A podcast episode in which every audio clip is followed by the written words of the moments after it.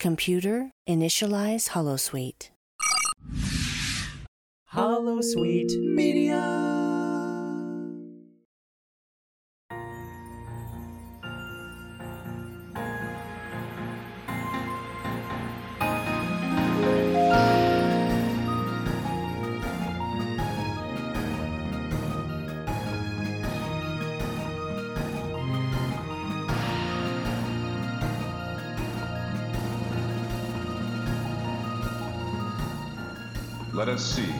Future holds. Happy New Year, listeners. Welcome to What the Future Holds, your Holosuite Media Star Trek Discovery podcast, which you probably already knew, or else you wouldn't be here. so, Yeah, how'd you find us? yeah, how'd you find us? if you didn't know any of that information. Yep. Uh, I am Brandi Jackola, one of the hosts. As we are recording on New Year's Eve, Happy New Year to everyone. By the time that you hear this, though, it will be next year. So I hope everyone had a good New Year. And of course, with me, as always, my good friend, Christopher D. Littlefield. Chris, how have you been? Hey everyone, I've been really good. I am coming to you live from my new apartment, so I'm very Ooh. happy about that and excited about that. First podcast in the new place.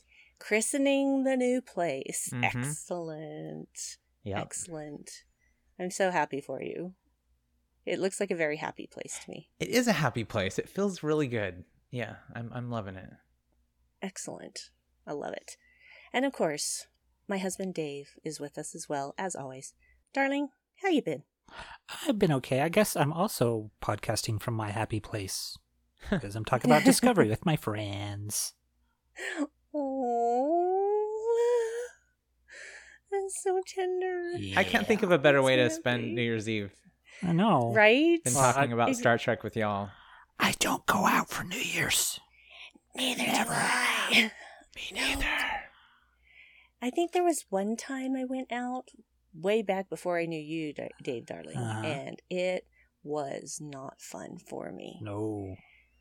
Because I am an introvert and I don't drink as a general rule. Nope. Well, I, I've had alcohol from time to time, but I don't get drunk at all. I- I'm an introvert too, but I used to go out all the time, and I don't drink anymore. So Yeah, it just sucks all the life out of me. And I feel like, why do I let all the life sucked out of me for New Year's? I don't want to Mhm. start the n- new year being a husk of the person I was. being a hot mess. Oh, I spent Yeah, so many New Year's mess. Eves a hot mess. Oh my Yep. god. Yeah. I would stay at home, play with my new toys while watching marathons of the HBO comedy specials. And I usually was at home playing with my new toys. And we didn't have cable when I was a kid, so it was usually whatever was on network TV, Mhm. which wasn't a lot back then. Yeah. Rocking New Year's Eve or something. Yeah, my parents usually watched that, but that didn't come on until like 10. Yeah. So, but The uh, Anderson Cooper and Andy uh, thing just started. I watched a few minutes of it. I saw Patti LaBelle, which was amazing, Mhm. and I saw Nice. Cheri Oteri doing Barbara Walters, which was oh, she's so good so at that. good. I know. What a good gig, man. Nice. New Year's Eve, come on for five nice. minutes playing Baba Wawa. Yeah. If you're old school SNL, you'll get that. Oh, yes. Oh, I'm older school SNL than that. Yeah, Just I'm by a few years.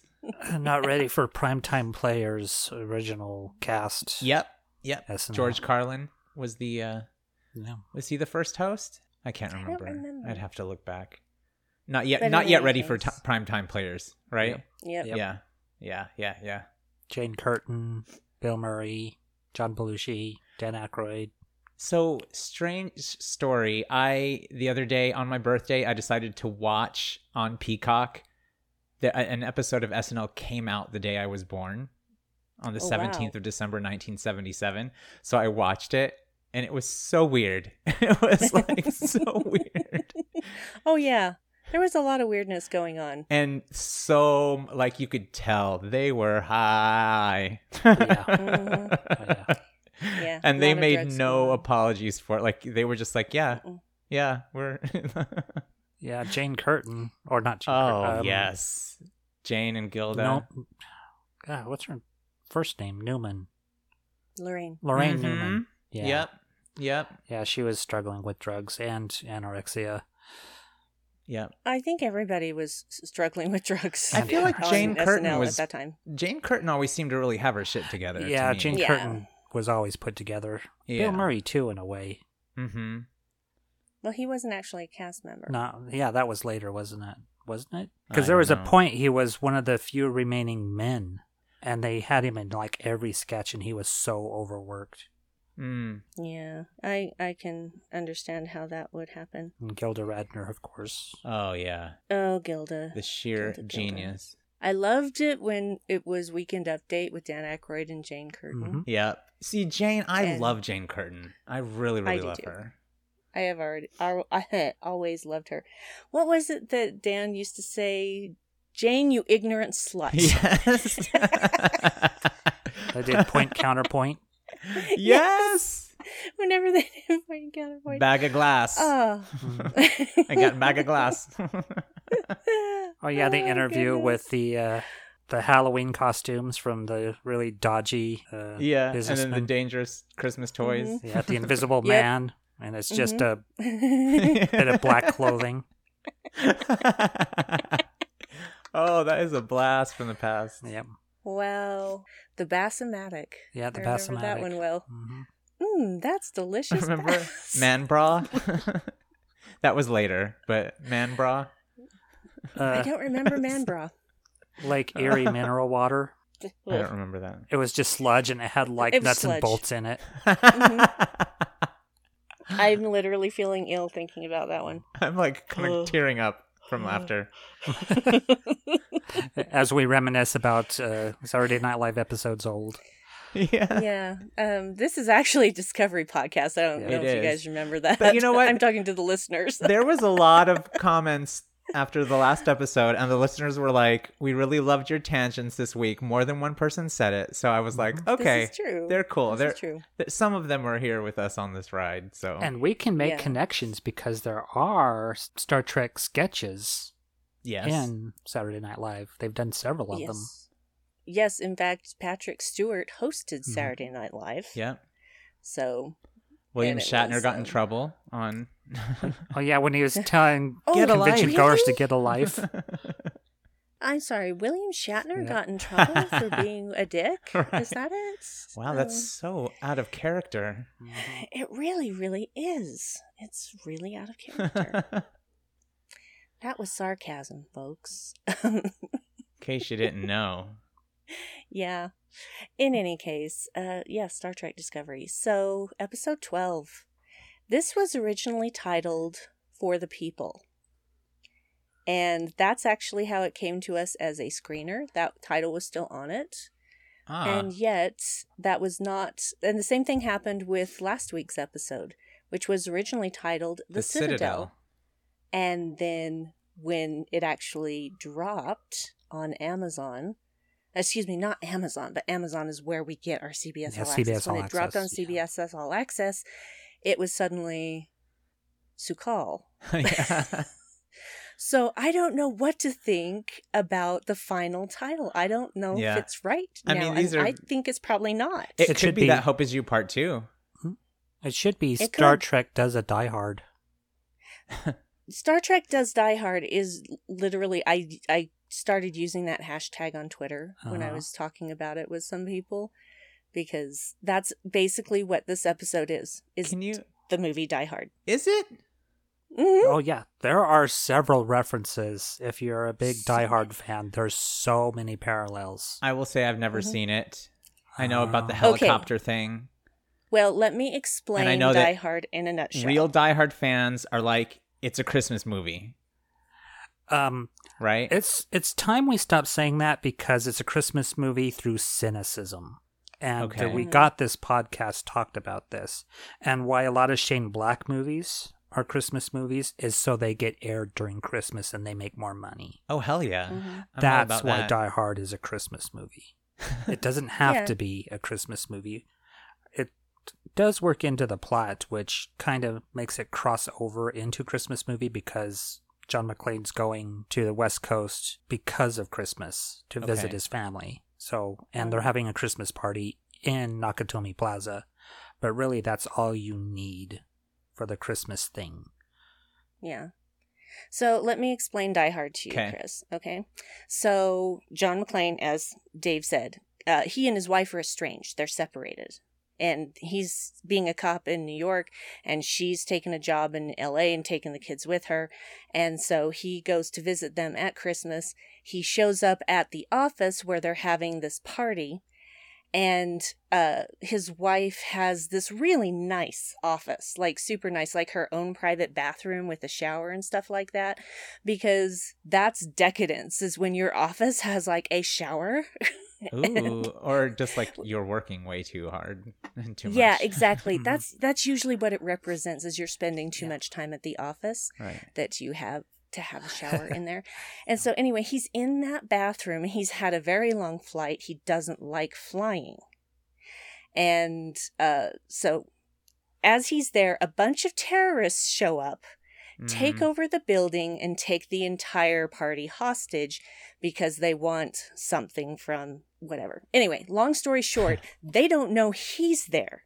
And he manages to hide and escape into other parts of the building and starts taking out the bad guys one by one.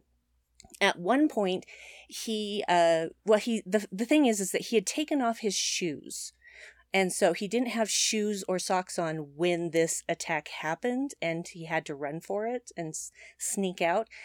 And there's a reason for that. People are like, why did he do that? Well, when he's on the plane and he's not having a good time, the guy who's sitting next to him is like, yeah, I used to be like this all the time. What you do when you get on the ground, when you get, you know, to a place where you're where you're feeling safe, take off your shoes and socks and walk around on the carpet and just kind of clench the carpet with your toes. And he's like, What? He's like, No, really, it works. And so that's what he's doing in the bathroom while this is being taken over by terrorists, Huh. which is the reason why he doesn't have shoes on. Anyway, long story short, he spends most of the movie trying to find a pair of shoes that fits and can't. And actually is gets his feet cut up by shattered glass. Schieß purposely. das Fenster. What? Yeah. Shoot the Shoot glass. the glass. I definitely recommend it because it's uh it's Alan Rickman. Oh yeah. And this is So where great. McBain came from from The Simpsons, right? No, McBain No. is more Schwarzenegger. um Schwarzenegger. Yeah, Okay. hmm Or was it Bane? But, no, uh, McBain. Yeah. yeah, it's Yeah, it's McBain. McBain. So long story short, uh, he's injured and hurting, but he's a badass, and so he manages to get the police's attention finally and takes out manages to, to defeat the bad guys. I'm not going to explain everything. But uh, there were a lot of references. The lone man who's got one of their walkie talkies and listening in on what they're saying. Mhm. Oh. And now they're finally figuring out that there's a rogue person out there and they're going after him and he Yep. keeps taking other people out. And the fact that Michael lost her boots Mhm. and was Oh. also bleeding from the leg. Okay, and the and kick leaving a trail on of the blood? head, that's from a lot of stuff, right? The multiple kicks on the head to knock her off. Uh, Like that that was very was kind of That was actually Star Trek 3. first thing te- as well. Was it Star Trek 3? Yeah, it's when the uh, the Enterprise has blown up. The planet's ripping itself Oh, apart. The, Klingon. Genesis planet's ripping itself apart, and Christopher Plummer. Kruge no. is no, that was Oh. Christopher Lloyd. Dang it, yeah. Um, Christopher Plummer's Star Trek Six, right. and uh, Kruge is hanging off of Kirk's leg, uh, dangling over a cliff, and Kirk is like, "I have had enough Yes. of you," and then kicks him in the face with each. Well, Like killed his Yeah. son, so Yeah. to be fair. Yeah. Well, he yeah, Kruge was a dick. Yeah. let's be honest. Um, did this happen also with Picard and the Borg Queen? Was there a kick in that? No, I don't know why I'm imagining. I don't know what I'm thinking. No, it wasn't that. It was she was trying to climb up out of the Oh, right. you know the toxic mist, and she was grabbing onto Picard's leg, and he was dangling from a hose, and she was dragging him down, and then Data comes up out of the mist and pulls her back down into it. That's right. That's so right. th- there was really no kicking there. okay. That was cool. Yes, this episode am- was I am your crazy. font of information. So yeah, it was very much like that. This whole thing where you know they're listening on the walkie-talkies in Die Hard, and they they think they've taken out McClane, and he gets on there and lets them know that he's not dead. They don't know that he's married to, you know, his wife. They think she's because she's been using her maiden name. So when they find out who he is, they have no idea that she's connected to him. And anyway, long story short, it was very similar in that regard, especially when you know she picks up the badge after everybody gets shot out the uh, fire suppression system. Ah. Yep. yeah, Yeah, there's- very much like that. several parallels, like getting injured early on. So she's limping Mhm. around because she gets stabbed in the leg while John McClane had his feet injured. Um, she's using the Jefferies tube while John McClane used the ventilation shaft to move about the ship. Move about the hotel Or- or not or hotel, sh- but the- the, yeah. building. Michael moving about the ship, John McClane moving about the, the tower, the office building. Yeah, which wasn't which wasn't completely finished. It was No. there has still areas under construction, Yeah. so that makes it even more fun. Yeah, like the top floors were uh, under construction. hmm Hmm. So yeah, just a lot of similarities Mhm. of one person messing up everybody's plans. Here's a weird bit of Die Hard trivia for you. okay. is the first actor considered for Die Hard was a contractual thing, and it was Frank Sinatra I actually knew this. I did not.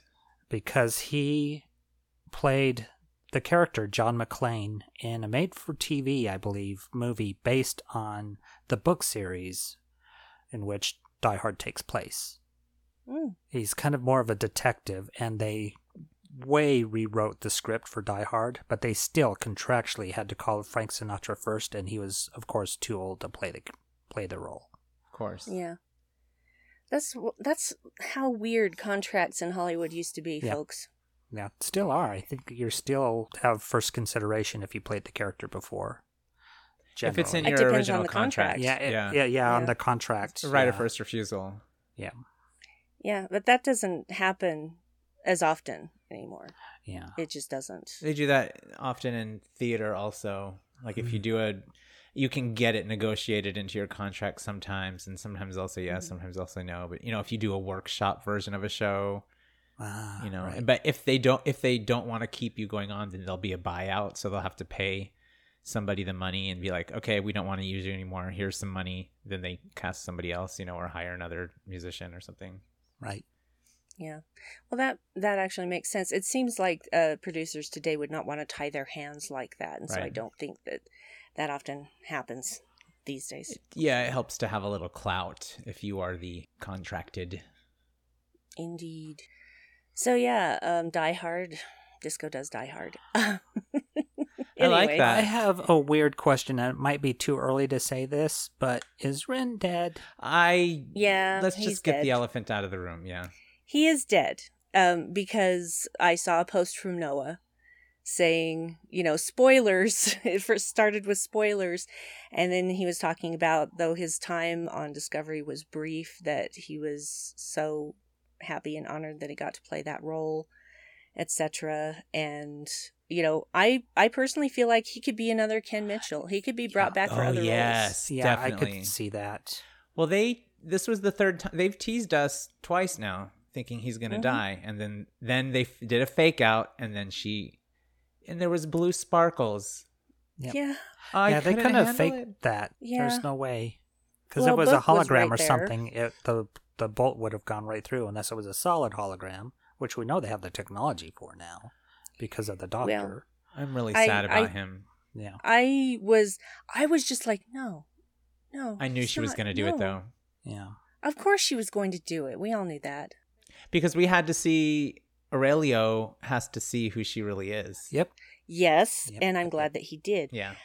Oh, isn't it lovely to see Ken Mitchell not as a Klingon?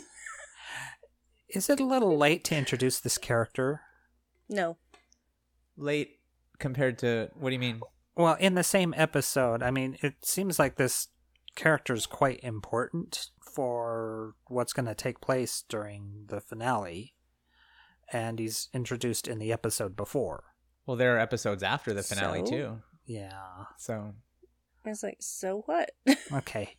It's just like, well, here's this you know scientist character that is going to be important to the story, and we're going to introduce him now.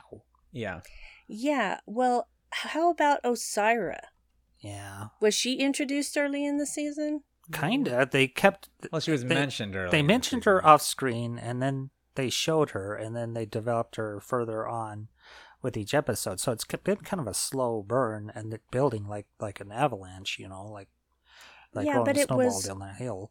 It was more than halfway through the season before we actually saw her. Yeah.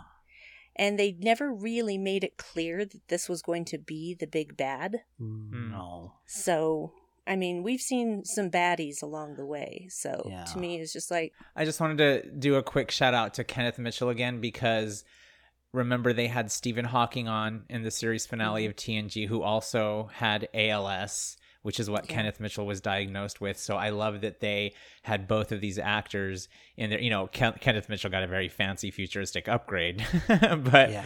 I think it's well, cool. rightly that- so. Yeah, of course. Um, I, I thought that was really cool. Yeah. I love seeing different uh, abilities represented on screen too in Star Trek. Yeah. And this idea that he shouldn't be there, you know, he says he Mm. shouldn't be there. And Oh, it yeah. was only because of Osyraa that he lived longer than he was supposed to. So he he didn't He's another believer. Yeah. But at the same time, that's it's that's like the point that Stamets made. Yeah, she may be more than how, what she seems, but she's also exactly what she seems. Damn, what Stamets. a line! Yeah, What a Damn. line! Stamets And in I this love- episode. My God. Yeah. Yes. Can we just why why what's going on with the Michael situation and him and why is it why was that so drastic and so aggressive the way that she was doing all that? Can you can you just y'all tell me your take on that because I'm struggling with that. No Stamets, no jumping. She had to get Stamets away from the ship and out of Osyraa's grasp.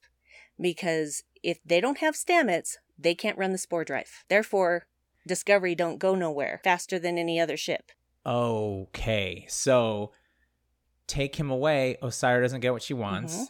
Right. and hopefully we can still buy enough time to get him back and then go back to the nebula hmm to get our to get our friends Yeah, that's the whole but thing. she i mean the exchanges between the two of them really stamets the things that he said to her that's I that was like- hurt, that hurt me my so heart was my heart was ripping out yeah. hugh followed you Yep.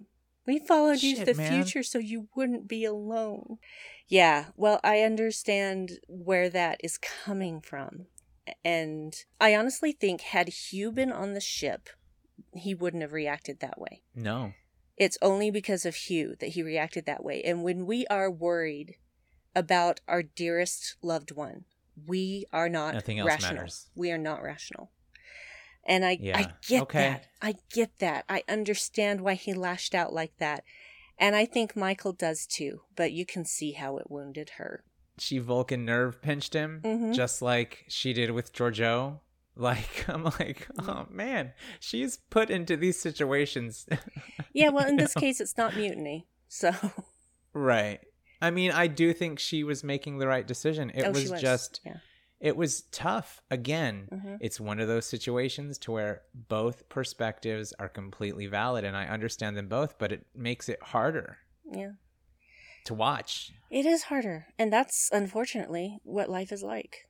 There's sometimes no good answer. thank you for going into that so early because that was my biggest besides Ryn that was my biggest like i need some help processing this Well, she says exactly why she's doing it while she's doing it. And it makes sense because the only spore drive is on Discovery. The only person who can run the spore drive is Stamets. You separate those two things and no spore drive worky. no spore drive worky No spore drive worky. We may have a title. we We may may have a title. we just might It seems like it's decided upon. And it's a tough scene to do dramatically because of the special effects part of it, Mhm. of the which were escape bubble, amazing Right. which is great, but it could also be kind of silly that you're being put in this like slug-like gelatin-looking bubble of air and then shot out into space. but you don't cool. lose anything from the drama of that scene, Mhm. and you could so easily because it seems cartoonish if you think about it. But yeah, It the drama me- plays. Yeah, it reminded me of when Georgiou Mira Georgiou came to uh I guess they were on Kronos when when she had that special weapon that elevated uh who was it? Court no, the dad up in the air. Oh yeah, into a suffocation bubble thing. Yeah. yeah. Did you like the episode? Did y'all enjoy it? I did. It was it was frustrating because you know our things are still not solved. And I knew Yeah. it was going to be this way even before we started episode 11. I knew that these 3 Mhm. episodes were going to flow into each other and that we were going to have cliffhangers. I loved Osyraa negotiating with Vance. And I loved Vance. I loved Yeah. him. I mean, I've always loved him. I have never at any point believed that he was the one that. Because there's been some speculation on how did Oh, Osyraa I know. get to the nebula so fast. Um, they actually say it in the episode. Were you not paying attention? She Yeah. used a transwarp conduit which they don't Right. usually use because they're so dangerous, which we see in this episode when Book and Michael are heading back to Discovery. yeah. But everyone needs to slow their roll a little bit while they're watching this. Or Like, put on the slow your roll. Put on the subtitles. Put on the subtitles. You will see a lot more. I watched this episode with subtitles for my first watch, which I haven't done before. So I did know that it was Andorian opera before Stamets said that it was Andorian opera. Yes. So. so I caught so many more things that I wouldn't have seen. Yeah, it makes a huge difference.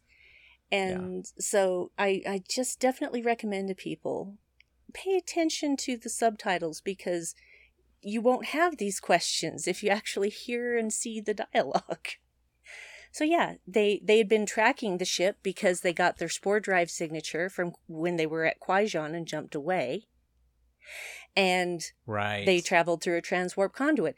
Ryn didn't sell them out. Vance didn't sell them out. There isn't a spy in the Federation. Right, right. So, yeah, but I just Yep. Yeah.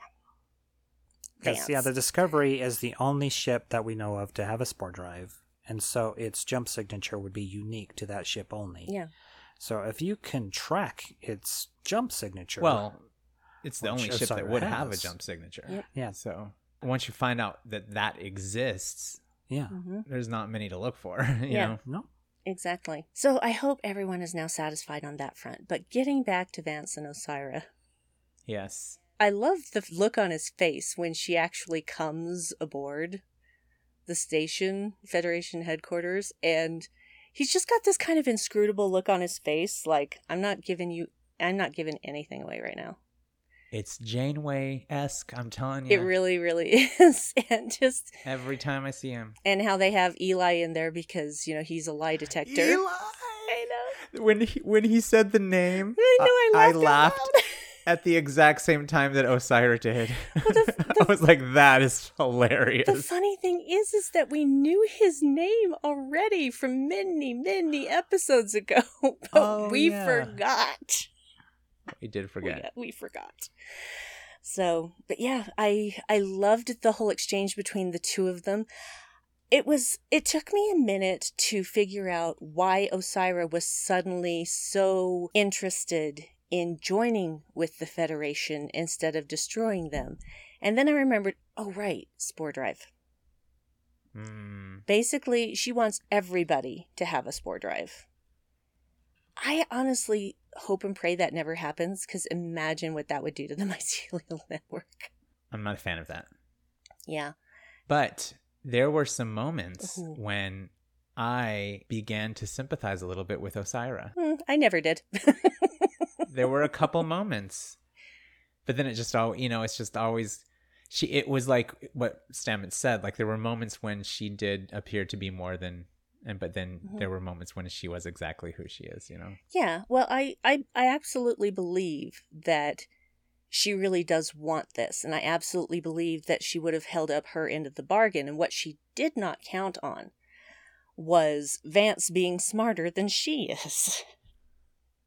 when he says, "Yeah, Mhm. if uh, if we do this, then the person who's representing the Emerald Chain has to be completely unconnected to you, and also has to try you for your crimes." Um, hello, is that relevant? Is that relevant at all to what we may be going through in the United States shortly? I know. Hopefully, Mhm. like, oh my god, Mm-hmm. like, so bizarre, right?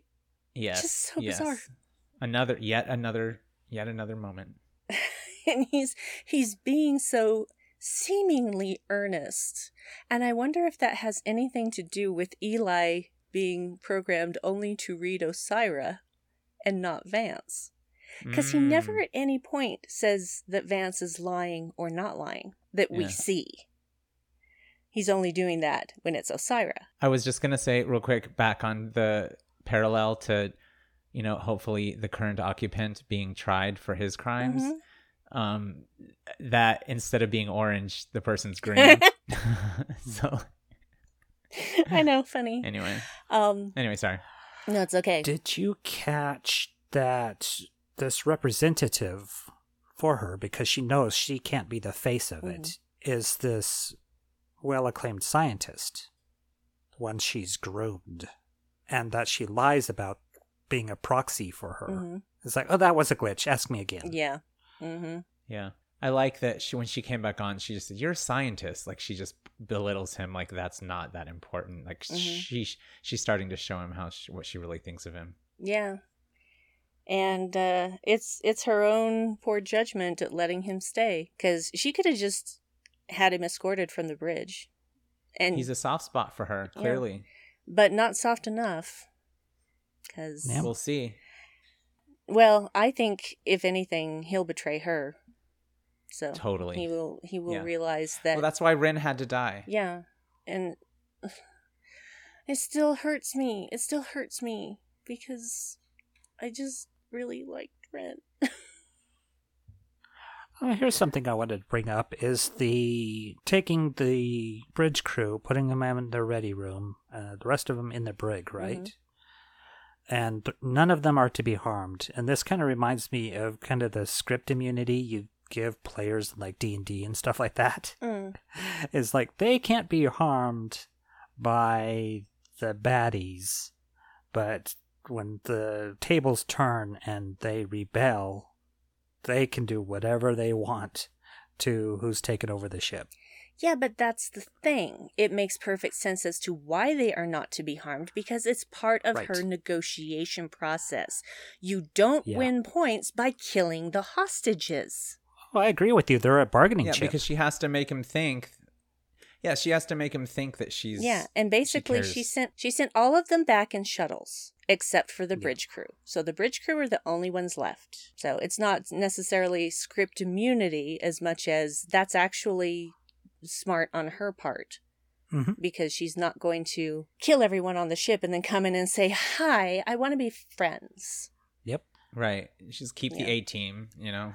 And that Vance even gets reports of some of her crew taking a spacewalk without any kind of spacesuits. Mm-hmm. That was brutal. That was that was a shattering experience. Well, you know, it really uh, broke me the up. dumb tish. It's cold hearted, Oh wow. Okay. even cold blooded, one might say. I, I mean, I just froze. I'll wait till you're done. Any more?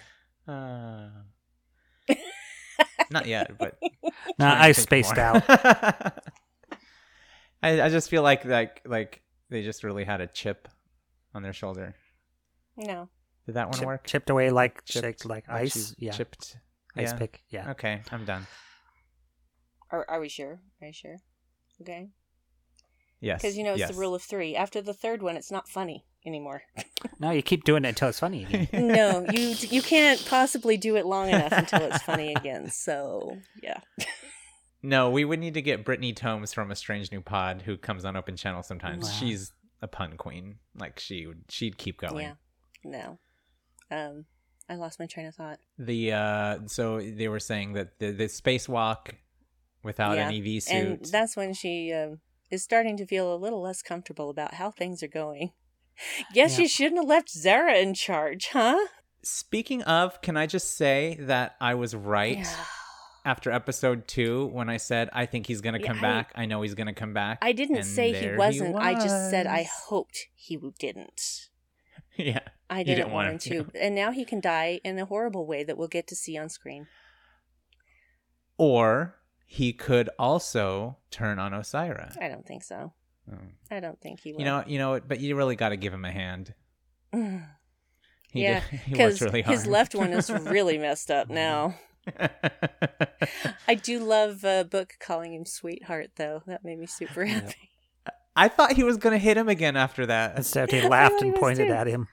Okay, speaking of Zareh and the regulators, is anybody worried about those people in the Daft Punk helmets that sound like they're Borg?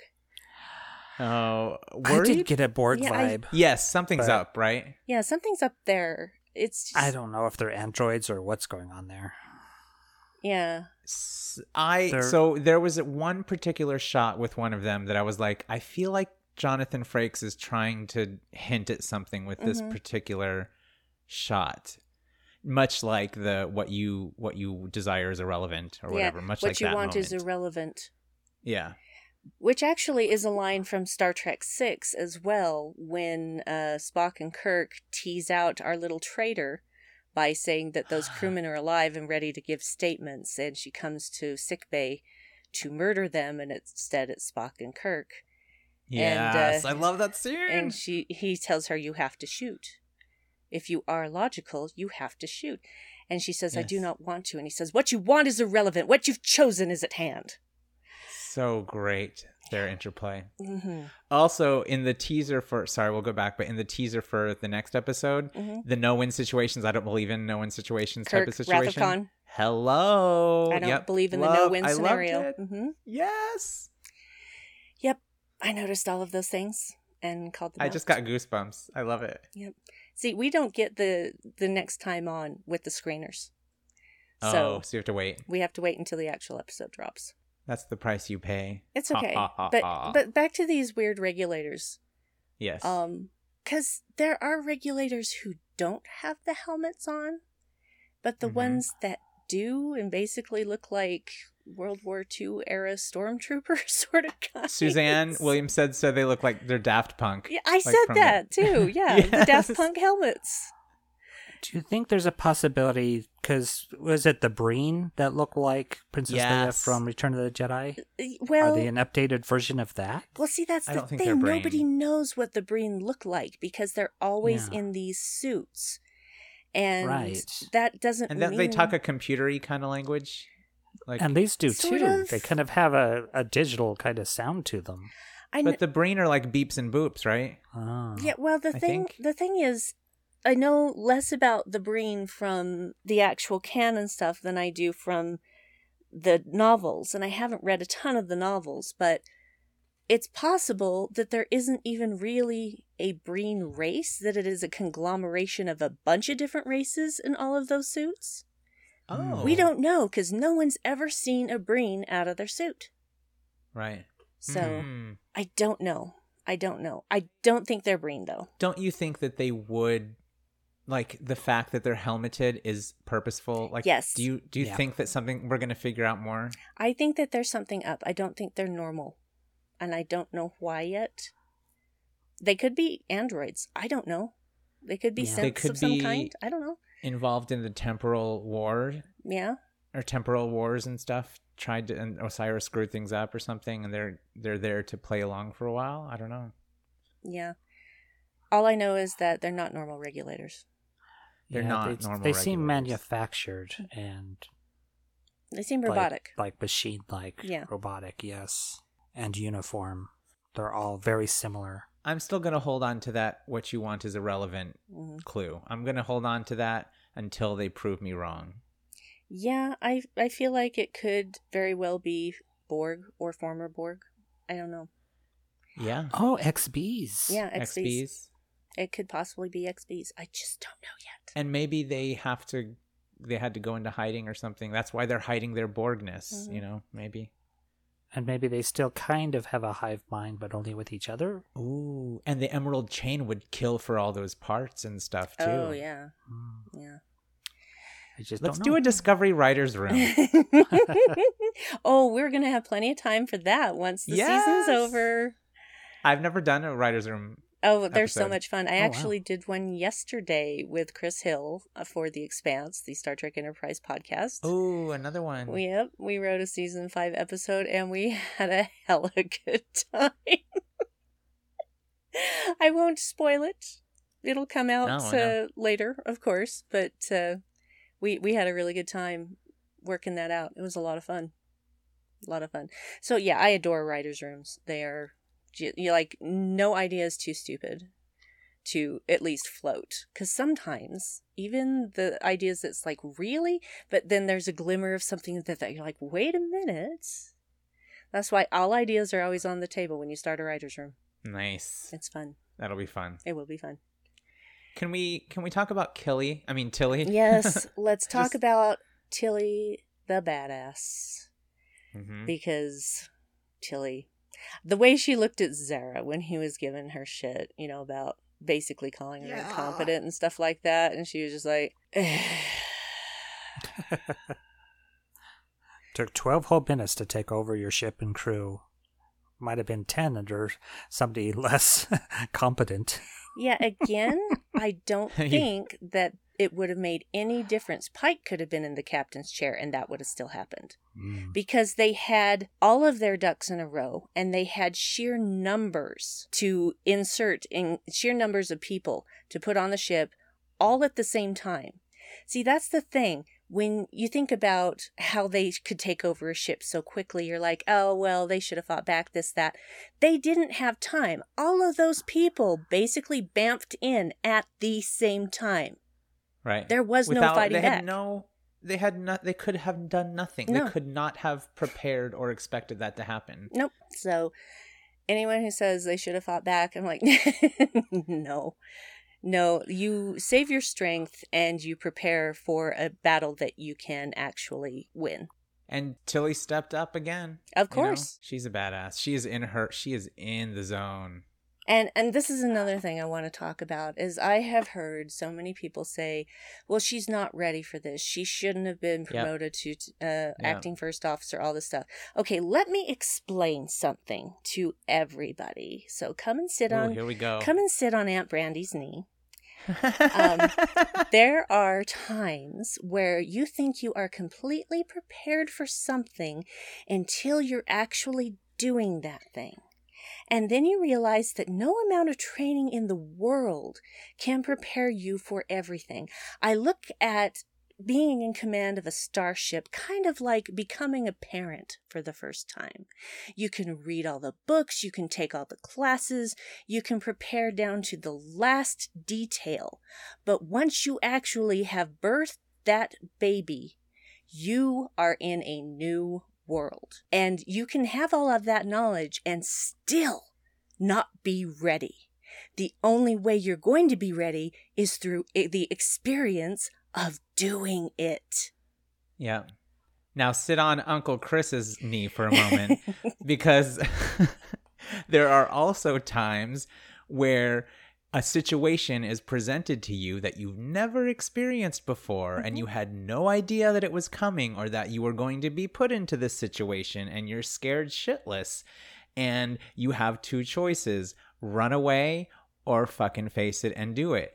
And sometimes you just face it and you do it even without feeling like you're ready for it. hmm Either of those situations happen all the time. And you know what that's called? Life. Uh huh. It's called gaining experience. You are never going Growth. you're never going to be ready for command until you have command experience. How do you get command experience? By being put in command. By doing this. Yes. By doing this. We are we are literally seeing the experience happening. So I don't get the complaints. Like Yeah. we we are watching what happens when you are challenged to do Mhm. better. well, let's think about this. This is Tilly's first time, you know, at the con. She has the con. This is her first time as acting captain. Can you imagine the experience that she is getting from this? the things that she is learning and will be able to put to use later when she actually is a captain. She is learning Right. so much the hard way.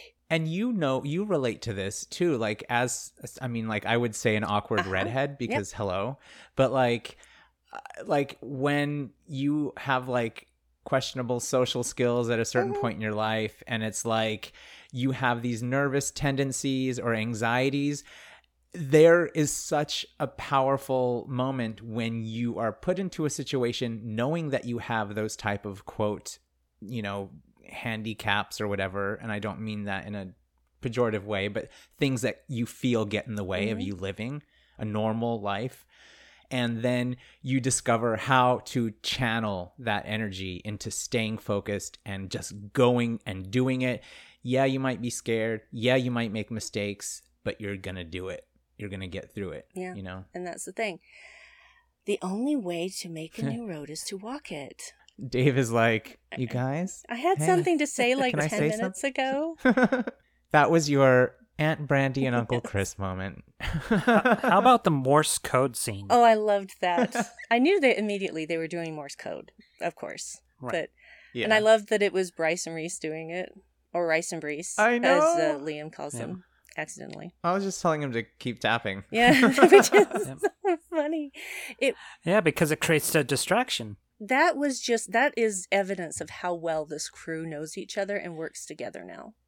yeah that was some enterprise d Mm-hmm. teamwork right there like that i so many episodes where where the tng crew they relied on their relationships with each other to take back what was theirs you know Yep. And how about Owo taking some people down? Yeah, it's a little um, touch of the Mirror Universe version of her Because you don't normally. I mean, she's working shields. That's often what we see her do.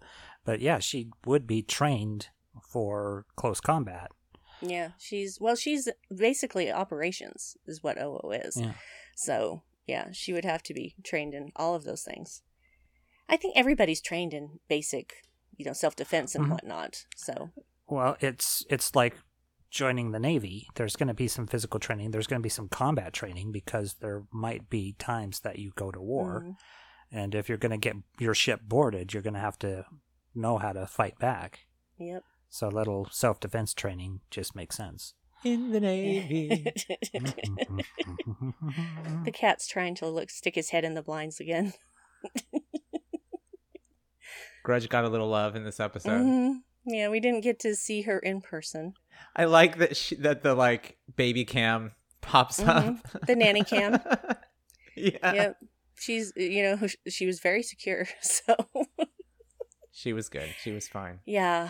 Well, let's talk about Book and Michael for a minute. Hurrying back through the transwarp conduit to get to Discovery, not too long after Discovery arrived. So, yeah. Which just goes again to prove how quickly transwarp conduits can get you from Federation headquarters to the Verubin Nebula. So, not that they were Mhm. coming from Federation headquarters.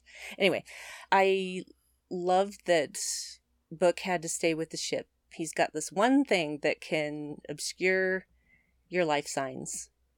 And he gives it to Michael because she knows the ship way better than he does. And honestly, a starship can be a very confusing place if you haven't been on it very long because every deck looks the same. and, Zareh knew his Zareh knew the schematics holy crap oh, I'm sure he studied them.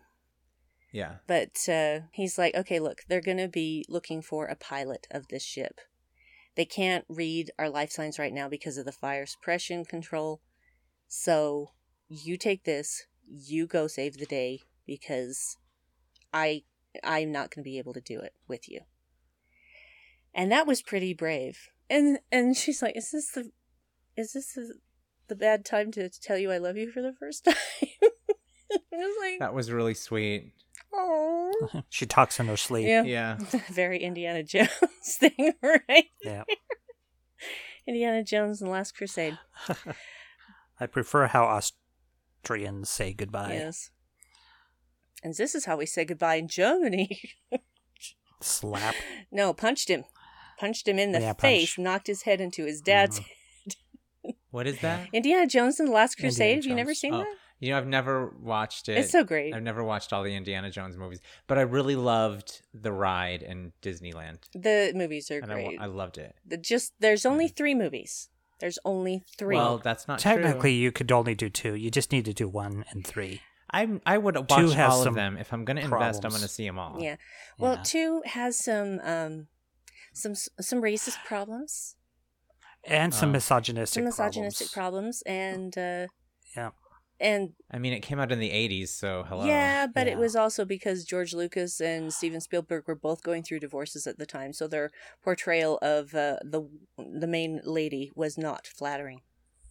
Uh, It's also a prequel, so it takes place before Raiders of the Lost Ark, so you don't need it for story. No, you don't need it for story. Did you see the one with the sun, the new one? Um, that the movie Yeah, does not um, exist. Crystal Skull.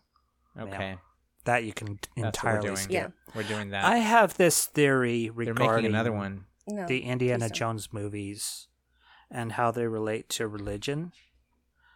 Because the first one is Judaism. They're looking Right. for the Chalice. You know lost ark of the Co- covenant. Yeah. So that's what I, when I, when it came out when I was a kid when when it opened and the guy's face melted, the guy melted Mm-hmm. like it was so gross.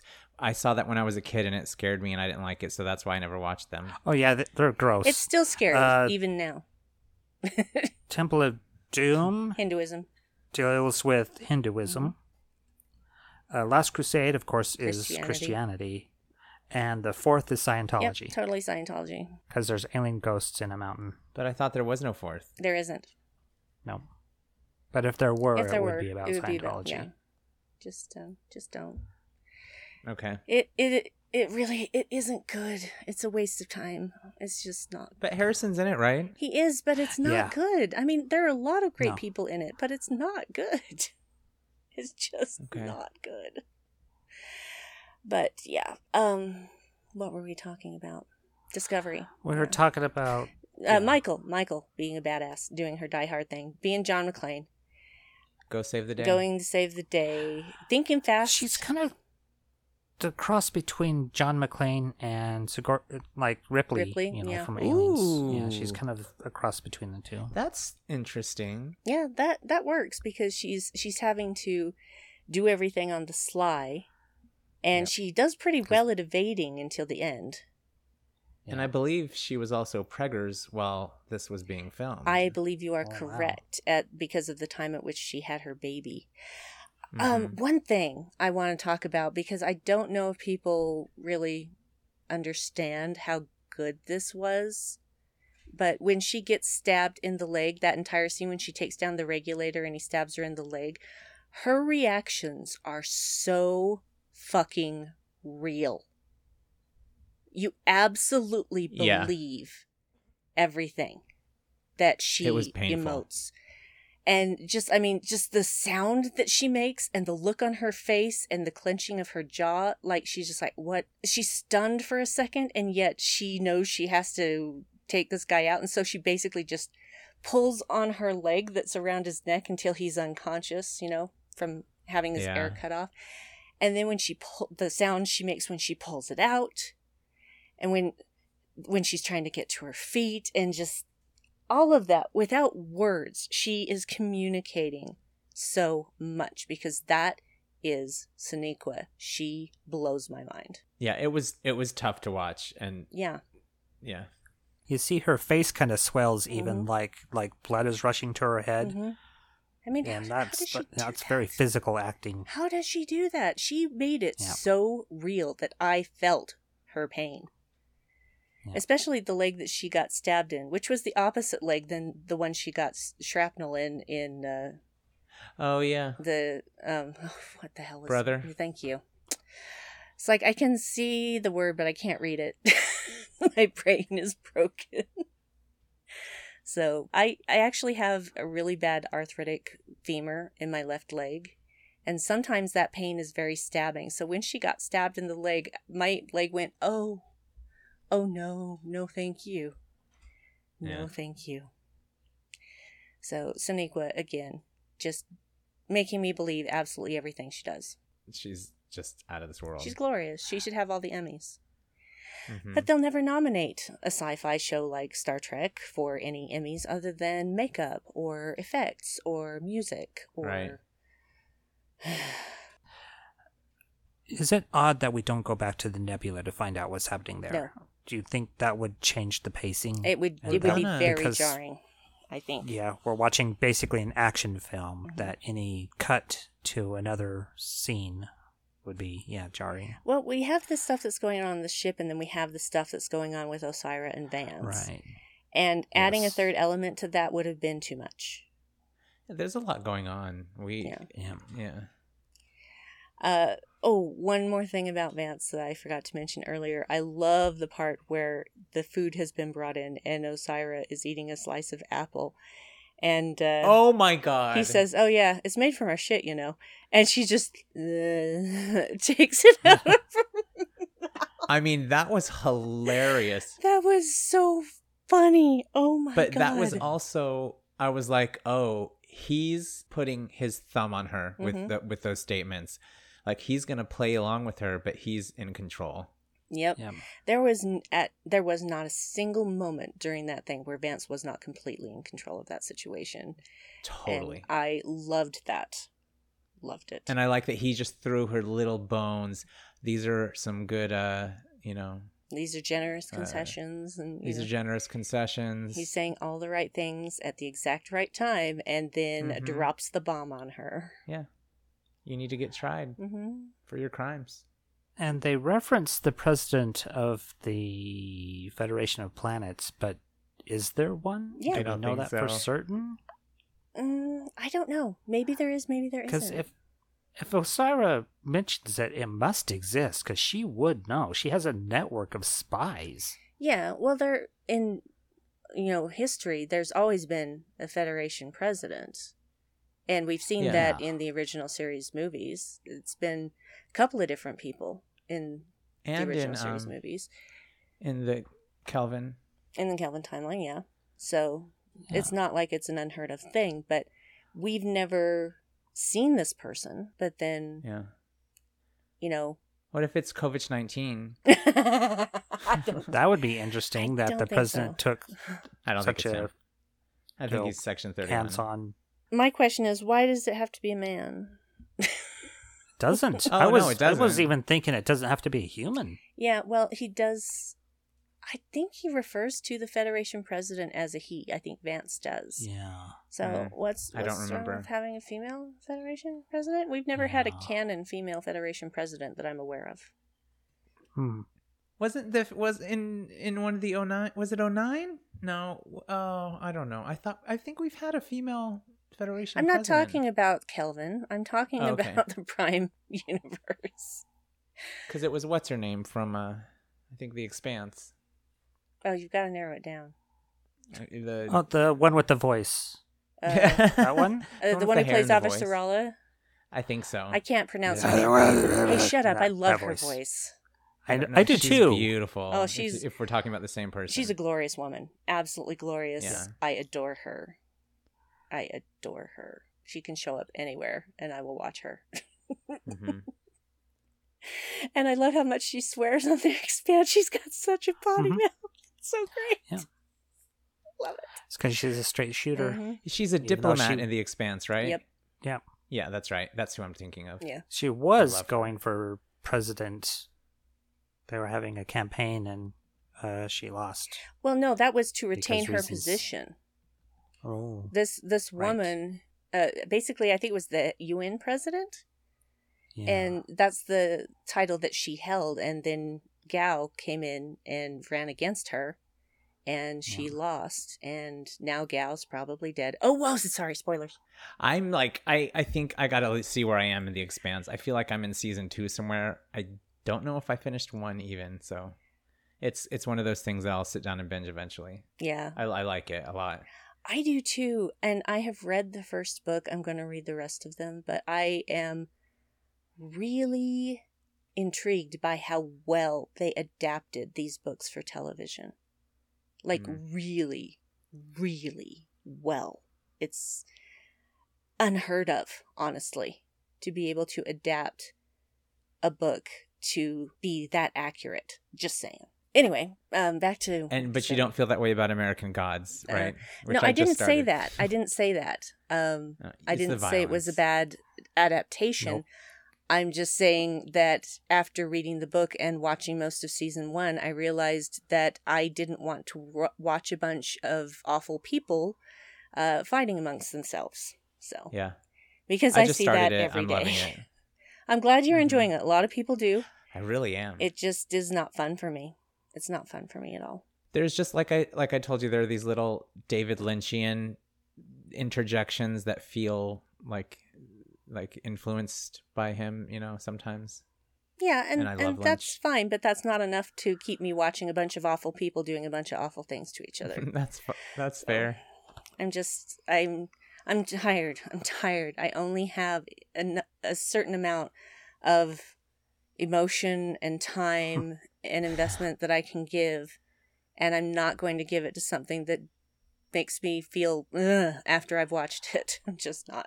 Well, it's from the same creators as Hannibal, so it makes sense that the, of the violence, and also Hannibal was acclaimed for its visual style, Mhm. and I I, haven't think seen that. American Gods has both those things. It going does. For It. it. does have those things going for it. I'm not saying that it's a terrible show. I'm just saying it is No. not for me. Right. And I have my own issues with uh, Gaiman's writing anyway. So, Yeah. yeah. Well, we've talked about that. Yeah. is it Gaiman? Gaiman. Gaiman, Gaiman, Gaiman. Gaiman. Okay. So nothing, nothing against Neil Gaiman. We are not trashing Neil Gaiman, you guys. It's just No. a matter of opinion. It's personal taste. I mean, it, I didn't know who he was until I looked into what American Gods was, so it's new to me, and I know that I'm Yeah. I'm in the He's- minority. Probably most famous for his Sandman comic. Okay. And in fact, he got some kind of literary award, and then they took it away later because they decided that comic books weren't literature. And then I think there was an outcry, and they gave it back again. Comic books aren't literature. Are you fucking Yeah. kidding me? Basically, he did. Uh, was it Midsummer's Night Dream? Is that right? Midsummer Night's Dream. A Midsummer Yeah. Night's Dream. Yeah, and he did that in comic book form using the Oh. Sandman characters, which are all, as you would imagine, gods, Mhm. because that seems to be kind of his, his thing. thing. And so, yeah, uh, Sandman is basically Morpheus, the god of sleep. I think Mm, his sister is Death, Mhm. That is correct.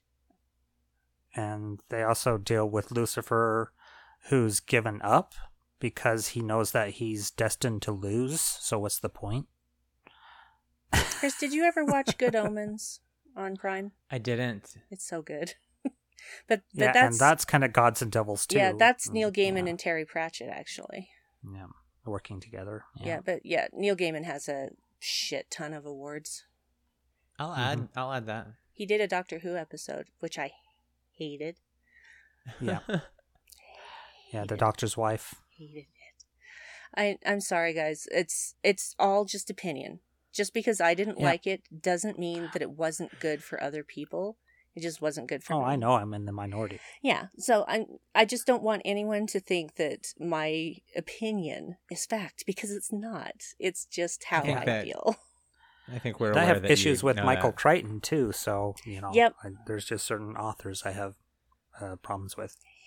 Michael Crichton was very hit and miss. There would be things Yeah. like the Andromeda series or the Andromeda syndrome, excuse me. Strain. Mhm. Thank you. The Strain? Andromeda Mhm. strain. I'm having trouble recalling. I didn't read that. I did read Sphere. I, I hated Sphere. I hated liked the Sphere. book. I hated Congo. Well, for a writer who writes a lot about science, he seems to be very anti-science, and you get a lot of that Yeah. with Jurassic Park. He's just sciencey enough to make a big movie about it. Yeah, to ma- to make a point about how dangerous science can be. Well, and this is why Hmm. I prefer Jonathan Maberry because Mm. he he's he's the kind of author that will go to people and say, "What is the absolute cutting edge of what's going on in your field?" And then he will take that information and evolve it to its possible natural conclusion and write a book about Mm. it. That's cool. It's really cool. All of his books are so interesting. He is a great writer. Really great writer. Look him up. Jonathan Maberry. M A B E R R Y. Not M A Y. M A B E R R Y. He writes a lot of great stuff and a variety of Yep. things. Maybe yeah, I novels will. and uh, graphic novels. Yeah, he's written he's written books, some comics, yeah. some graphic novels.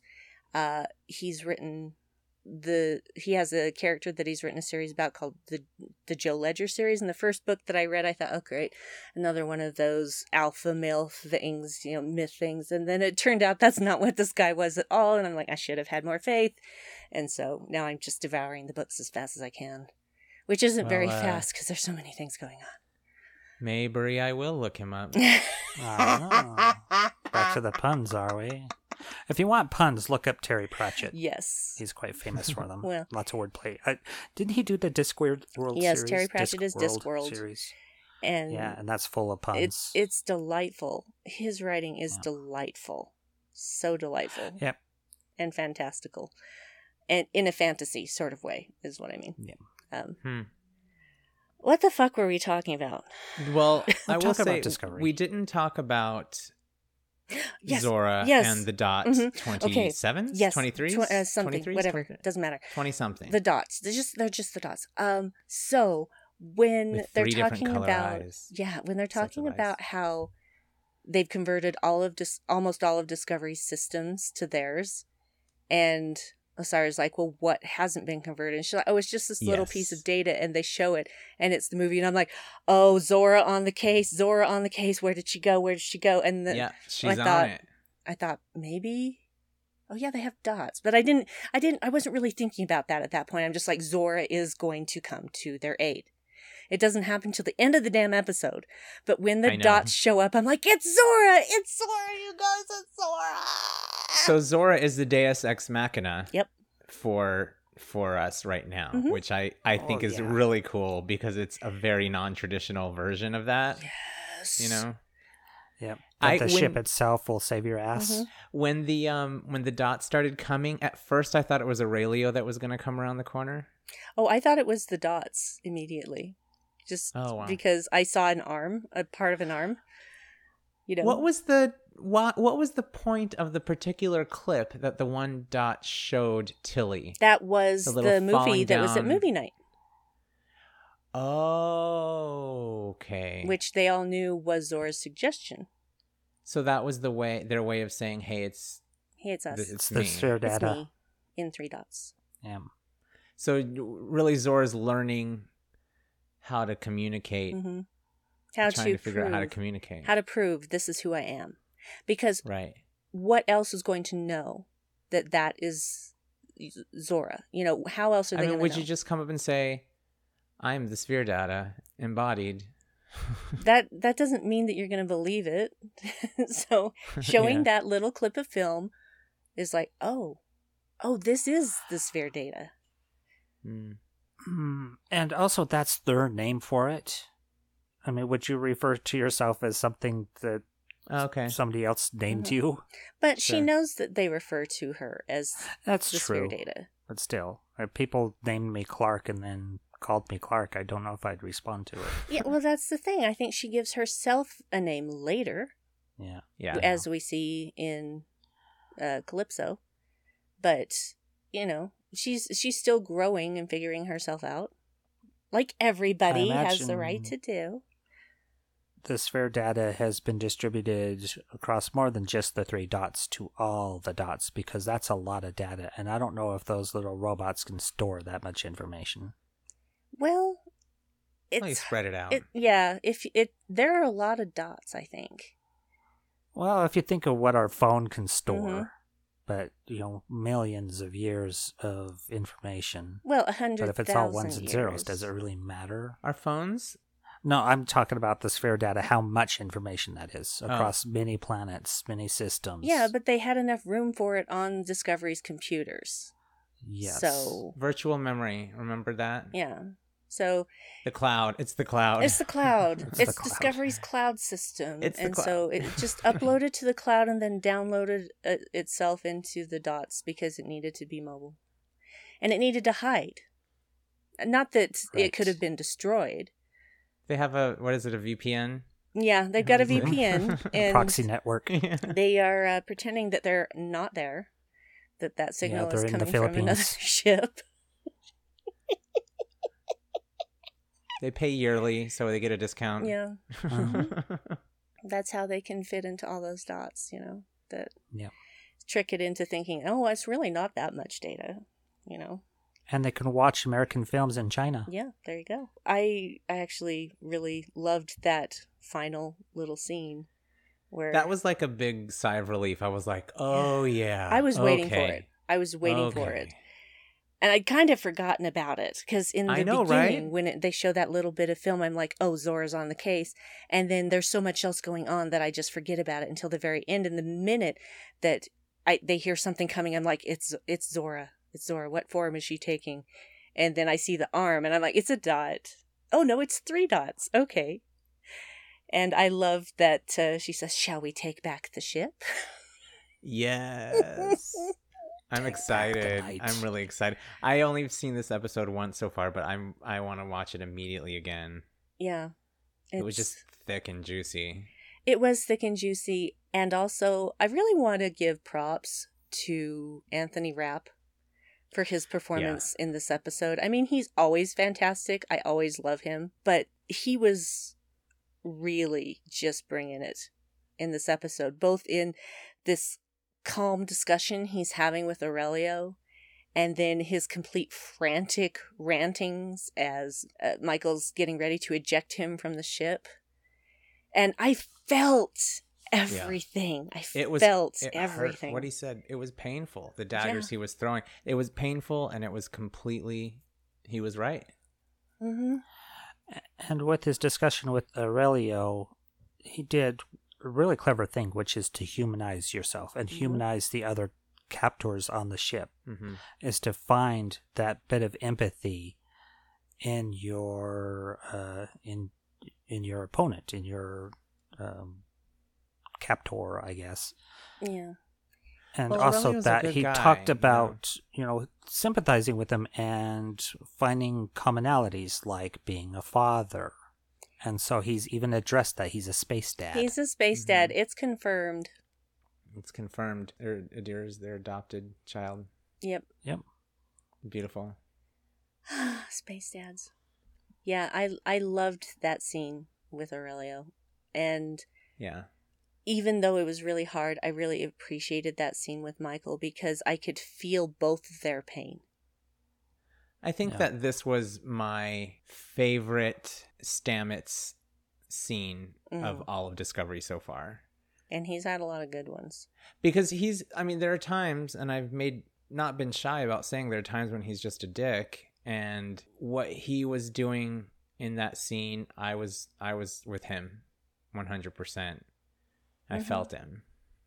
Well, I think the thing about Stamets is that he's actually an introvert because he doesn't really know how to interact with people. Hmm. I mean, the people that he cares about, he he finds ways to interact with them. But when we first meet Stamets, he is completely antisocial. right Yeah. well he's angry too because his research vessel has been taken over for military purposes Yeah, well, I think it's more than that. I Yeah. but I think that he's always been that kind of person that just Yeah. has those few friends and Yeah. he doesn't like the rest of the universe at large. and generally, perhaps quite often, one of the smartest people in the room, hmm Which is you know, which is thing. isolating. Yeah. So what some people see as arrogance, I see as being an introvert because Hmm. there have been many times that I've been called stuck up because I'm not a joiner. You know, it's not about being stuck up. It's just about, you know, people drain me. They Yeah. suck the life Oh, yeah. out of me. I've been told that too. I'm like, what? So anyone who says that you're stuck up, they just don't understand that there's a thing called introversion. Yeah, and also it's completely relevant and 100% okay to just be Mhm. like, I don't want to be around you. I don't want to be around people. I'm not saying that to somebody, but like, Yeah. it's okay to just not want to be around somebody or people. Yes. Yes. You know, that Yes. doesn't mean you're a dick. Yeah, It just means you don't want to be around somebody. Learn about the differences between people. Okay? Right. Not everybody likes to be around everybody. In fact, a Yeah. great deal of us just want their private time. which is not to say that we don't ever want to interact with people. We just don't want to most of the time. which makes it very interesting to go to cons. Um, someday Yep. we'll have cons again. Yeah. Extroverts get their energy from being around other people, while with introverts, it's the opposite. Mhm. And so introverts get their energy through being alone. Well, and we don't want people taking yeah. our energy. Mm-mm, No. mm-mm. Luckily, through studying Tai Chi and Qigong and just Taoist meditation practices, I've learned to protect my energy. So I'm usually pretty good, unless like I'm tired and I can't keep my guard up. yeah. I've also learned to siphon others if I need to. So in a crowd, I can pick up a little bit if I'm feeling kind of low. that was creepy. Yeah. Yeah. It was dark. Dave's been sucking Huh? my energy for years. I'm kidding. He Oh. doesn't do that. He does not do that. Mm. He's my honey bear. He would. There's this introvert teacher that I follow on Instagram. I love her, and she she made this TikTok video. It's hard to explain in a podcast, but it was like that. I can't remember the name of the song, but it has like all these different musical hits. And so basically, what the text on her video said. Introverts aren't antisocial. They just don't want to talk to you. yeah. I Yeah. was like, yeah, pretty much. And and introverts also don't want to be hugged all the time. No. Oh my god! But you know what? I used to be on the other side of that, and now I'm like, oh my! I used to be so overbearing, you know, with my energy. I think I was also hiding, like I was not really aware of the fact that I really am more of an introvert. Yeah. Well, I will. I like hugging certain people, but I don't want to hug Yes. everybody. I don't want to No. hug total strangers unless they're total strangers, like you know, celebrities that I'm meeting that are very kind to me and whatnot. So Right now, I don't really want to hug anyone. So mhm. yeah, I my uh. I want to hug Dave, and that's pretty much it. Um, yeah. That's it. Because I know D- Dave is safe. so Let's hope. Except when he's siphoning your energy. yeah. Be careful, Brandi. Look out for him. Also, I'm considered an essential worker, so I have to go out and do the soup every once Yeah, in a while. Yeah. Well, same here. I'm considered Yeah. an Yeah. essential worker as well, so uh, uh, there's no working from home for this chick. Well, the Yeah, I arts take apparently is precautions, not but essential, so I'm not still considered out an there. essential worker. So Isn't that horrible? yes. It's terrible. It's the theater right now would be weird. yeah. I mean, I understand that. Yeah. I'm just hoping that things get better instead of worse now. Yep. Yeah. Anyway, anyone else have anything else they would like to bring up uh, about this episode? I do have some other things that I want to talk about that are not Okay. necessarily related to this episode. Is it, would this be the time? This will be the time. Go for it. Well, okay, so right now it's only 10:30 p.m. Eastern and I was like, could we possibly go to New Year's, but we're not going to talk for another hour and a half. But I mean, we could. I'd have to go pee at least once. Yeah. I yeah, because our I New need- Year's happens after yours. so- Right. Yeah. We're Um, yeah. so today in my new apartment, I got my internet hooked up and I have, you know, I've got tons of framed Star Trek stuff. Most of it's all put up except the Star Trek Discovery. It's like one of those uh, material posters Mhm. that came out before the show came out, and it's beautiful. There's like a turquoise in it, and I had it framed, and it was hanging in my bathroom at- my old apartment because it's like the turquoises and it matched all my decor. It was gorgeous, but it was just sitting up in my bedroom in the new apartment, which is where they're where would they put the router in. So this guy named Bob, he's a Jersey guy, born and raised in Jersey. This big guy, Jersey guy, you know, whatever you think of, uh, you know, he's like, yeah, Jersey guy, and uh, he goes, oh, you like Star Trek Discovery? And I was like, uh, yeah. so I I said, "Oh yeah, I I love Discovery. I love I love all of. I'm a huge Trekker. Like I love all of Star Trek." And he's like, "I love Star Trek Discovery." And I was like, "What?" He's like, "Yeah, Tilly's my Tilly's my girl. I love Tilly. Like this old, just big Jersey guy. He's in love with Tilly, loves her. I mean, this is a cis, straight white guy married with two kids. Oh. Like, he's like, I love Tilly. She's so freaking amazing. I love when she like shot Osyraa down. And but like, he's just going on and on. So we like, he was working on installing my internet, and I was putting together this little kitchen island cart that I got. And we were just talking about the Star Trek for like two hours. Like it was Mhm. so great. All series. Obviously, for him, Tilly was a big focus, so we talked about her a lot. And then we just talked about everything. I showed him pictures of stuff. It was so cool. And I was like, okay, if I'm moving into an apartment and the internet install guy, Bob, is like a huge Star Trek fan and we can talk about Star Trek for a couple hours, then I'm I'm in the right place at the right time. I'm doing the right Mhm. thing. Absolutely. And then when I took my car back to my old apartment to load it up for, with more stuff, some guy pulled up and said, "Oh, I love your license plate holder," and he gave me the Vulcan salute because it's a "Live Long and Prosper" license plate on my car on the back, and he gave me a Vulcan salute, and I was like, "Oh my god!" He's like, "Yeah, I just moved into this street." And I'm like, "Oh, I'm just leaving this street." It was so Aw. cool. Oh. I'm like, two times in one day, random trekker encounter. It made me so happy. And it made me so happy that he was like who he identifies as and like loves Discovery and loves Tilly and what she's doing. You know, that made me so happy. And mm. he was like, "Oh, sh- they should just make her captain. She should just be captain because what's go- what's going on with Saru? She should be the captain." And I was like, "Of Discovery," and he was like, "Yeah, hell yeah, she could do it." I firmly believe that she could. oh yeah. So, yeah. Anyway, that was my that was my story that I've been waiting to share all day. Oh, I love that so much. Yeah. It's great. I had no idea what kind of story that would be because you just said, remind me to talk about the guy who installed my internet today. okay. so Yeah. that's, Bob. oh, I love it. Yeah.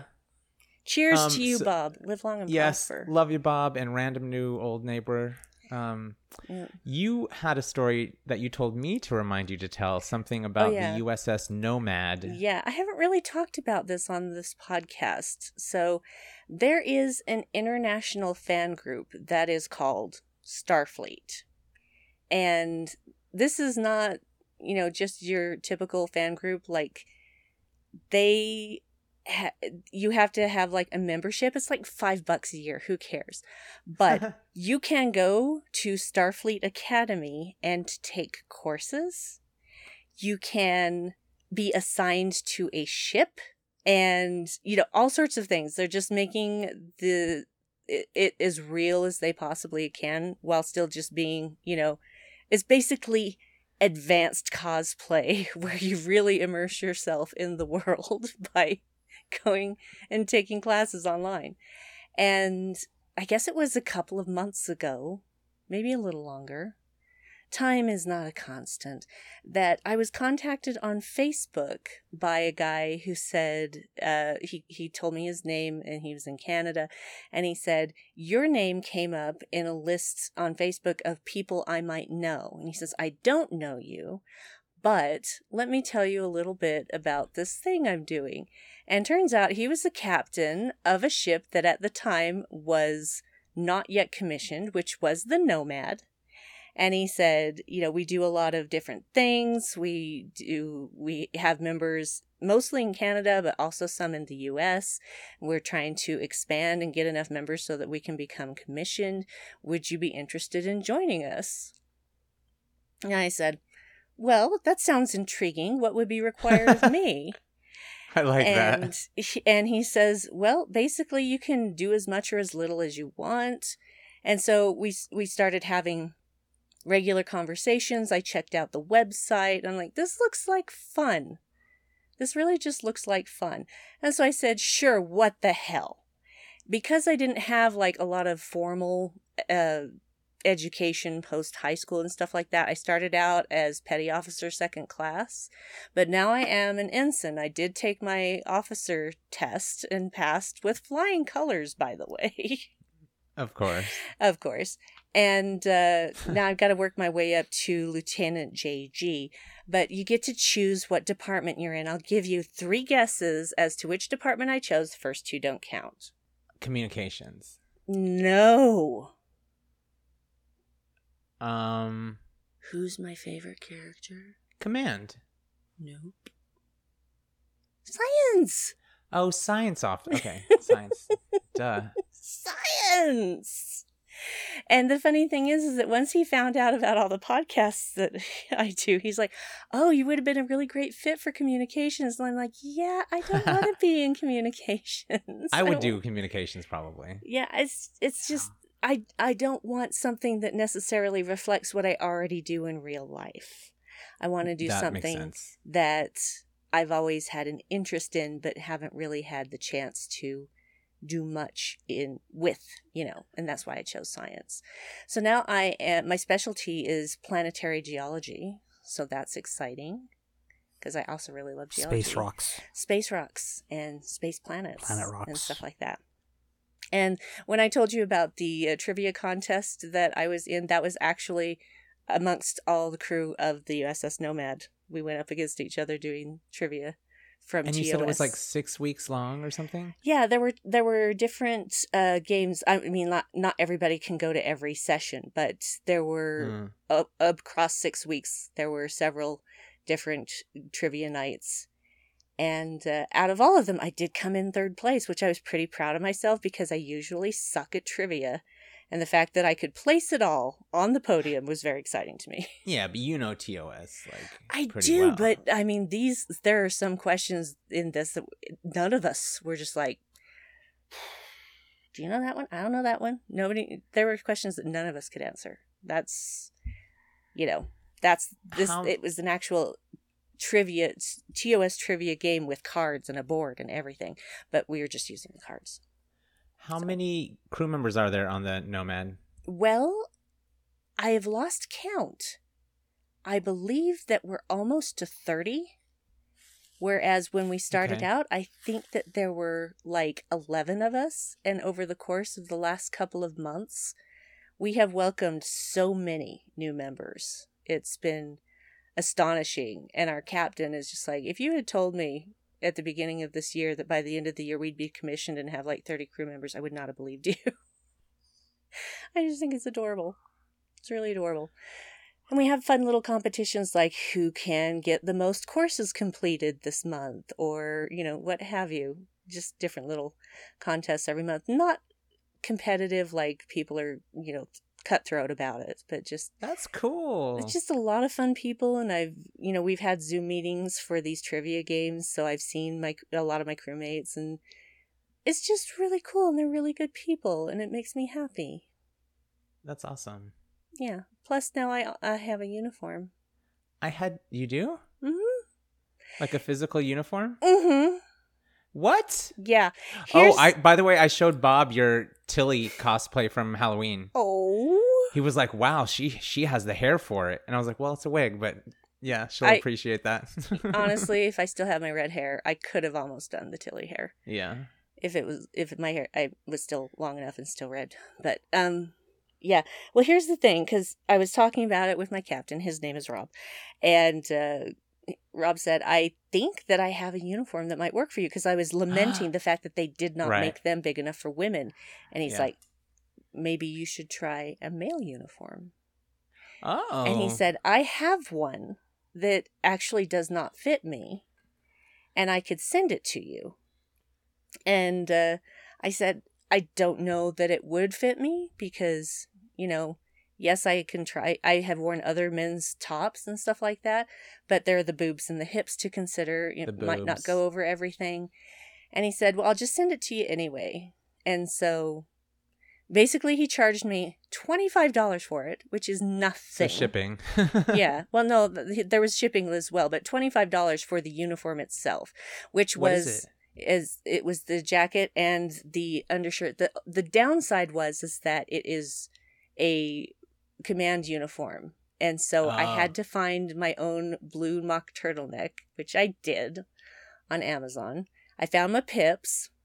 But the thing is, is that the sleeves have a red stripe on the cuffs, and so I'm going to Mm. have to get a tailor to rip that out. And I have fabric that matches my shirt that I can have them sew onto that instead.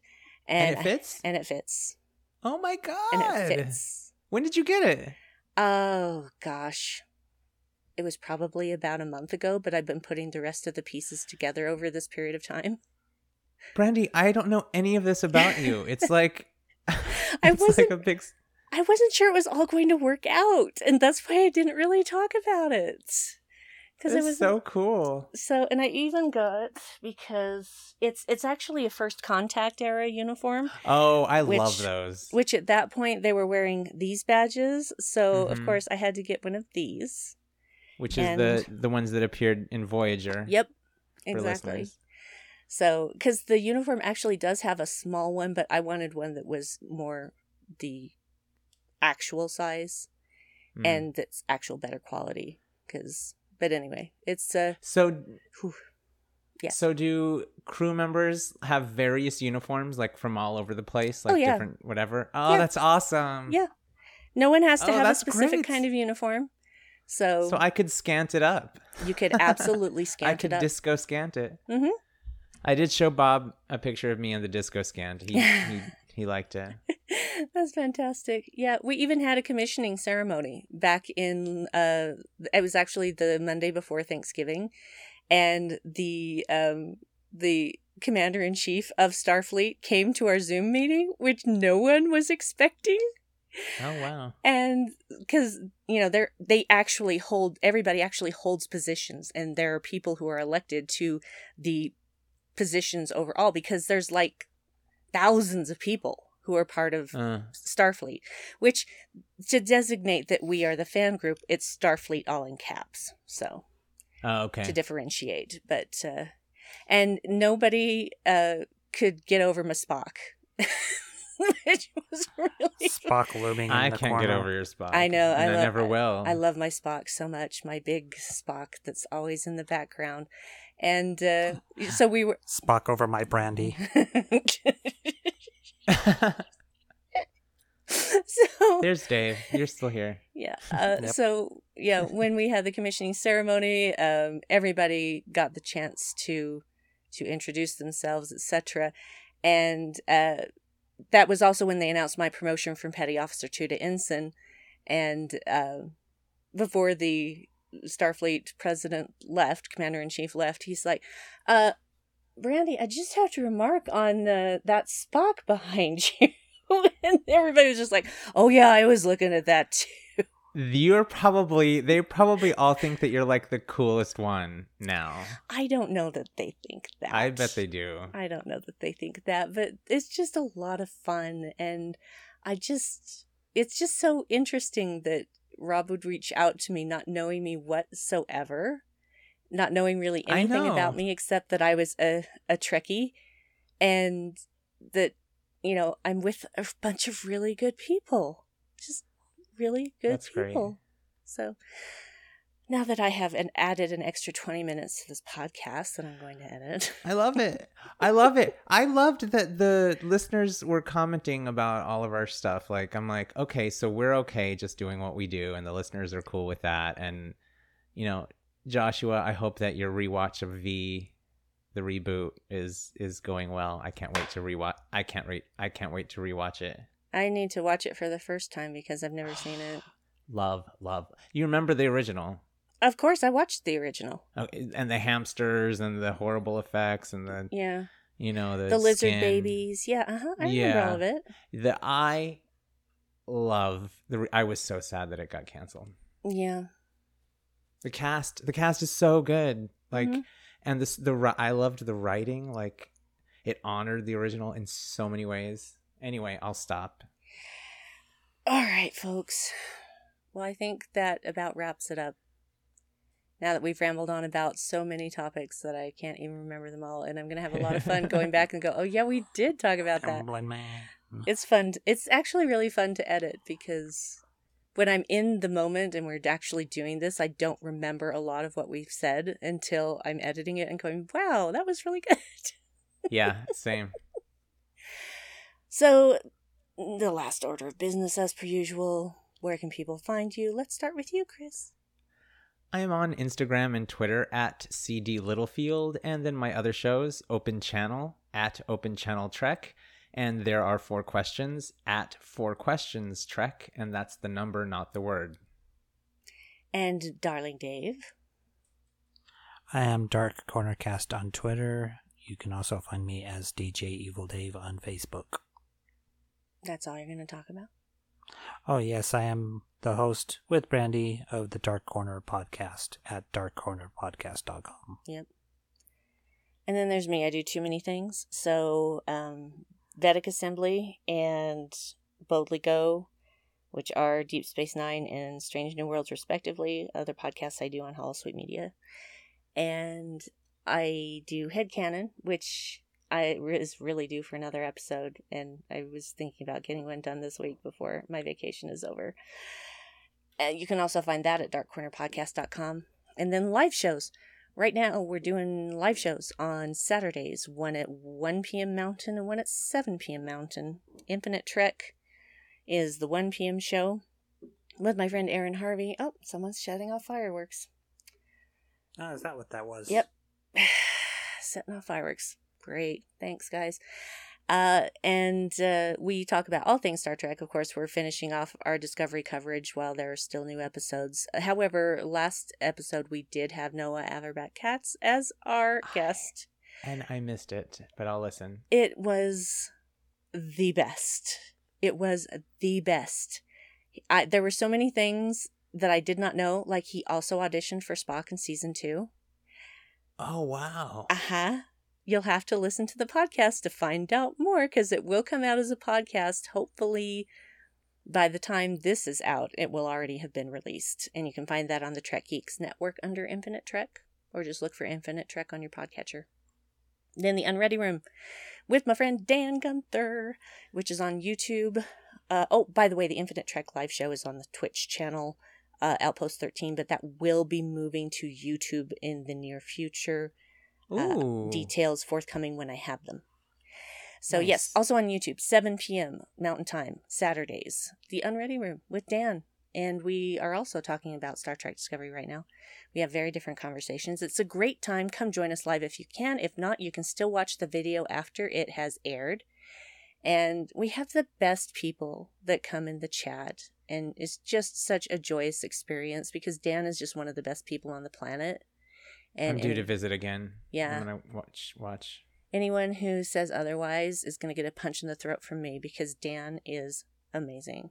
No one would dare say otherwise. Yeah. So Show me the evidence. exactly. So you can find that on the YouTube channel Kert Rats Productions. Kert Rats is just Star Trek spelled backwards. So that's it for me. Oh, guys, we've only got one episode left. One left. Oh, and I totally forgot to touch on the fact that today, which is the day that the episode dropped, December 31st, that it was also the 800th installment of Star Trek. That's right. 54 years, 10 series, and 13 movies. What a legacy, man. Like, what yeah. a legacy. All right. Does that count the short treks episodes? Yes. Okay. Cool. I- Wow. If you count the cage, the unaired pilot, then it would Of actually have been do. last week. But- they don't. They only count what aired. So Oh. they are. This is eight hundred. Otherwise, it would have been last week. Would have been eight hundred. But they're only counting Okay. stuff that aired. So well, I'm going with 801. that's fine with me. you you do whatever you want. It's just amazing, and I'm so happy that I've been here for all of it. So right? yeah. So thanks guys for bearing with the stories and tangents. Uh we we love doing this show. I think that that's evident and I hope that that comes across to everybody who's listening. Yeah. We appreciate you guys and we will see you next week. Well, we'll talk to you next week to see what the future holds. Happy New Year. Happy New Year.